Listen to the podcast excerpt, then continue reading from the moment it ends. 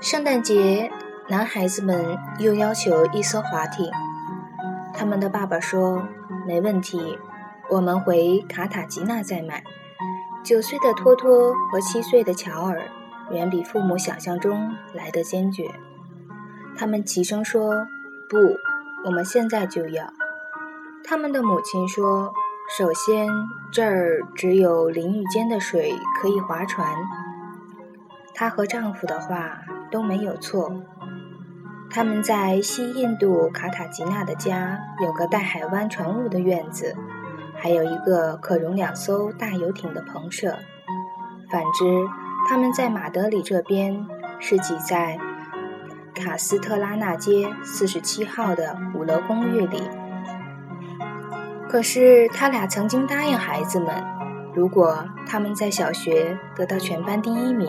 就送他们一艘有六分仪和罗盘针的划艇，而他们办到了。所以到头来，父母双方都无法推拒。于是做爸爸的把这些都买来，没跟太太说半句。太太是比他更不愿意还赌债的。那是一艘美丽的旅艇。吃水线有一道金色条纹。午餐的时候，爸爸宣布小艇在车库。问题是没有办法由电梯或者楼梯把它搬上来，车库也腾不出多余的空间了。可是下一个星期六下午，孩子们请同学来帮忙把小艇搬上楼梯，好不容易才搬到女佣房。爸爸说：“恭喜！现在呢？”孩子们说：“现在没怎么样啊，我们只是要把小艇搁在房间里，现在已经放进来了。”星期三，爸爸妈妈照例看电影去了，孩子们成了家里的大王兼主子。他们关上门，打破客厅里一盏亮着的电灯灯泡，一股清凉如水的金光开始由破灯泡。流泻出来，他们任由它流到近三尺深，然后开了电灯，拿出滑艇，就在屋内的小岛之间随意航行。这次荒诞的奇航是我参加一次家用品诗歌研讨会，说了几句玩笑话的结果。托托问我为什么一碰开关灯就会亮，我没有勇气多思考。光就像水。你一扭开龙头，它就出来了。我说，于是他们每星期三晚上继续行船，学习使用六分仪和罗盘针。等他们的父母看完电影回家，总发现他们在干干的陆地睡得像天使。几个月后，他们渴望走更远，就要求全套的潜水装，包括面具、鳍状肢、氧气筒和压缩空气枪。他们的父亲说：“你们把一艘不能用的滑艇放在女佣房，已经够糟了。现在你们还要潜水装备，岂不更糟糕？如果我们第一学期赢得金栀子花奖呢？”乔尔说。他们的母亲惶然地说：“不，已经够了。”他们的父亲责备他太强硬。他说：“这两个孩子。”该尽本分的时候，连根钉子都赢不到。可是为了得到他们想要的东西，他们什么奖都拿得到，连老师的职位都能抢到手。最后，父母既没有答应，也没有拒绝。可是到七月，托托和乔尔各获得一个金栀子花奖，且获得校长公开表扬。那天下午，他们没有再开口。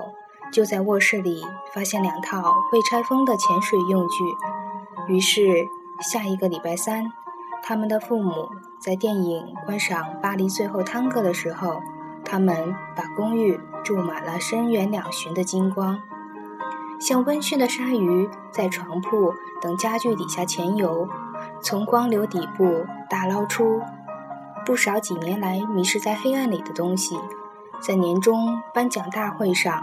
两兄弟被赞誉为全校典范，获颁杰出奖状。这次他们用不着开口，父母主动问他们要什么，他们非常讲理，只要求在家开个宴会，招待同班同学。他们的爸爸和妻子单独在一起的时候，满面春风，这证明他们成熟了。他说：“下一个礼拜三，他们的父母正在观赏阿尔及尔战役时。”卡斯特拉纳街的行人都看见一道光瀑从一栋树影掩映的老建筑流泻下来，溢出阳台，一股一股沿着房屋正面倾注而下，呈金色洪流急奔下大道，一路照亮了市区，直亮到瓜达拉巴。救火队为应付这个紧急状况，撞开五楼的门，发现公寓满是金光，一直淹到天花板。豹皮沙发和安乐椅在吧台流出的酒瓶和大钢琴间高高低低漂浮着，钢琴上的马尼拉罩巾载浮载沉，像一条金黄色的软骨鱼，不停地扇动。家用品诗意盎然，自己长了翅膀，在厨房的天空飞翔。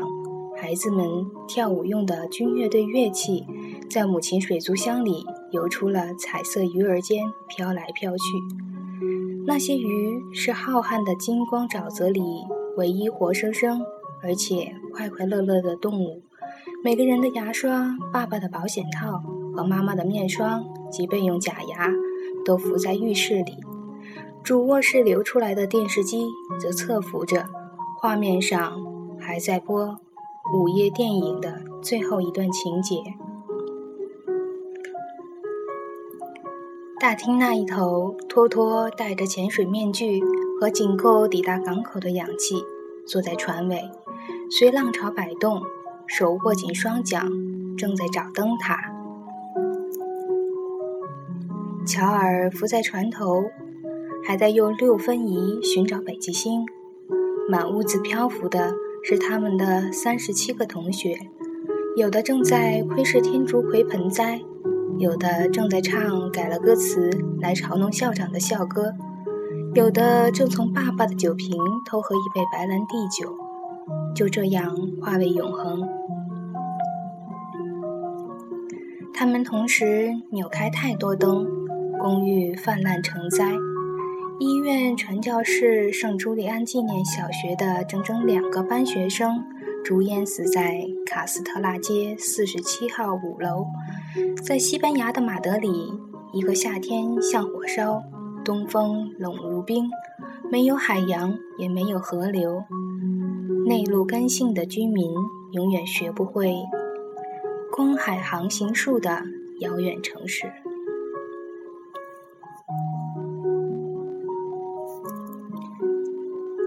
加夫列尔·加西亚。马尔克斯是哥伦比亚的作家、记者和社会活动家，拉丁美洲魔幻现实主义学代表人物，二十世纪最有影响力的作家之一，一九八二年诺贝尔文学奖得主。作为一个天才的、赢得广泛赞誉的小说家，加西亚·马尔克斯将现实主义与幻想结合起来，创造了一部风云变幻的哥伦比亚。和整个南美大陆的神话般的历史，代表作有《百年孤独》《霍乱时期的爱情》。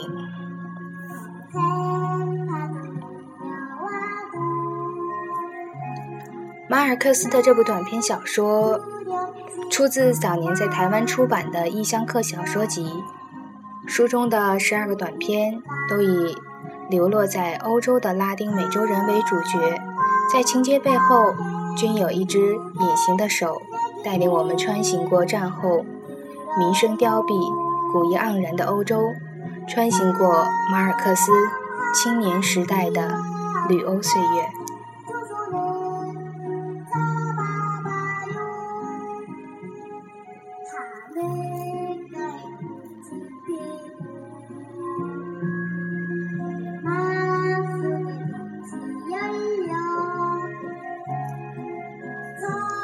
这里是 FM 七四三九六，我是小鳟鱼，祝你度过一个愉快的周末。